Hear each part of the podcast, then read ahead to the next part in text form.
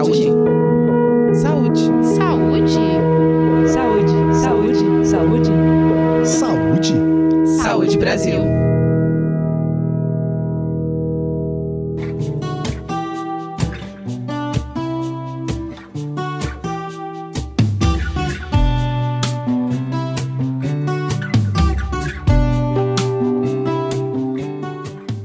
2020, ninguém imaginava que estava por vir pelos próximos meses. A chegada da pandemia da Covid-19 trouxe transformações importantes para toda a sociedade, especialmente quando o assunto envolve os cuidados com a saúde. Até mesmo quem não foi infectado pela doença sentiu os efeitos prejudiciais desse período. Para enfrentar a difícil tarefa do isolamento social, muitas pessoas aumentaram o consumo de bebidas alcoólicas e dos alimentos ultraprocessados, além de aumentarem o tempo de comportamento sedentário e de reduzirem a prática da atividade física. Como transformar essa realidade? Para falar sobre isso, hoje a gente conversa com a Érica Reis, que é professora e pesquisadora do Departamento de Nutrição Clínica e Social da Escola de Nutrição da Universidade Federal de Ouro Preto. Seja bem-vinda ao podcast do Saúde Brasil, Érica. Oi, obrigada pelo convite. Érica, a pandemia trouxe uma alteração no padrão de vida e no consumo alimentar das pessoas. Você pode falar um pouco sobre essas e outras causas que podem ter impactado o estado nutricional da população do Brasil e no mundo? Primeiro, a gente precisa destacar que a pandemia impôs uma nova forma de viver e se relacionar muito diferente daquela em que nós brasileiros somos acostumados, né? Então, nosso padrão de vida mudou porque somos um povo que gosta de se encontrar e se reunir e também gosta de estar junto e de uma forma muito inesperada fomos obrigados né, a interromper os contatos e os encontros. E a gente também precisa lembrar que o ato de comer é um ato social. A comida ela está presente nos encontros, seja um almoço rápido no dia a dia ou uma comemoração entre grupos. E assim, o ato de estar sozinho, esse confinamento, né, onde o espaço de trabalho começou a se misturar também, o espaço onde as pessoas se é, descansam com a sua família, isso fez com que as pessoas mudassem os seus hábitos alimentares de forma muito importante. É, o álcool ficou mais presente, né, e além disso, houve também uma mudança no padrão de vida é, que além de incluir a mudança no deslocamento e nos encontros, fez com que as pessoas passassem também a cozinhar. Né? E aí cozinhar, tendo que relacionar o tempo também com, com o trabalho. E assim, os ultraprocessados que já estavam presentes nos lares brasileiros aumentaram ainda mais.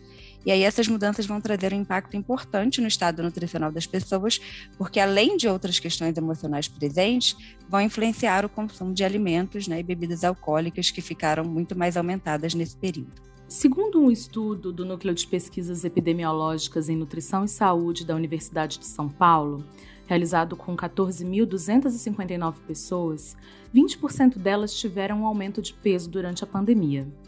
O impacto emocional provocado pela pandemia, manifestado pelo aumento do estresse, da ansiedade e da depressão, pode ter alguma relação com esse aumento de peso? Sim, as evidências apontam que o estresse, a ansiedade e a depressão estão associadas à alteração na ingestão de alimentos, fazendo de forma geral que essa ingestão de alimentos seja aumentada durante esse período. Então, aqui nós podemos pensar em duas questões importantes. A primeira é o medo da doença e, consequentemente, da morte que a pandemia trouxe. Isso desestabilizou emocionalmente muita gente, né? E, além disso, com a pandemia e a redução da movimentação das pessoas, houve também fechamento de estabelecimentos, empresas e muita gente perdeu seu emprego e a sua renda, o que dificultou ainda mais o acesso ao alimento, incentivando né, ainda mais o consumo de alimentos mais baratos e de baixa qualidade, que é o caso dos ultraprocessados. Diante das mudanças de estilo de vida, especialmente de consumo alimentar e da prática de atividade física durante a pandemia, como é possível reverter essa situação que pode comprometer a saúde física e emocional? É, através de programas e políticas públicas. Já havia políticas públicas importantes existentes é, anterior à pandemia e aquelas outras específicas que podem ser implementadas. É importante um acolhimento nos serviços de saúde, com um olhar especial para aqueles que já eram vulneráveis a essa situação antes, antes mesmo da pandemia. Um dos estudos, uma das pesquisas que a gente fez em parceria com pesquisadores da UFRJ mostrou que pessoas do sexo masculino, com mais de 40 anos, maior escolaridade e que não são profissionais, né, não eram profissionais do serviço essencial durante a pandemia e não tinham filhos, apresentavam maior chance de praticar atividades físicas durante a pandemia, né, é, do que mulheres com filhos de baixa escolaridade e com renda mais baixa.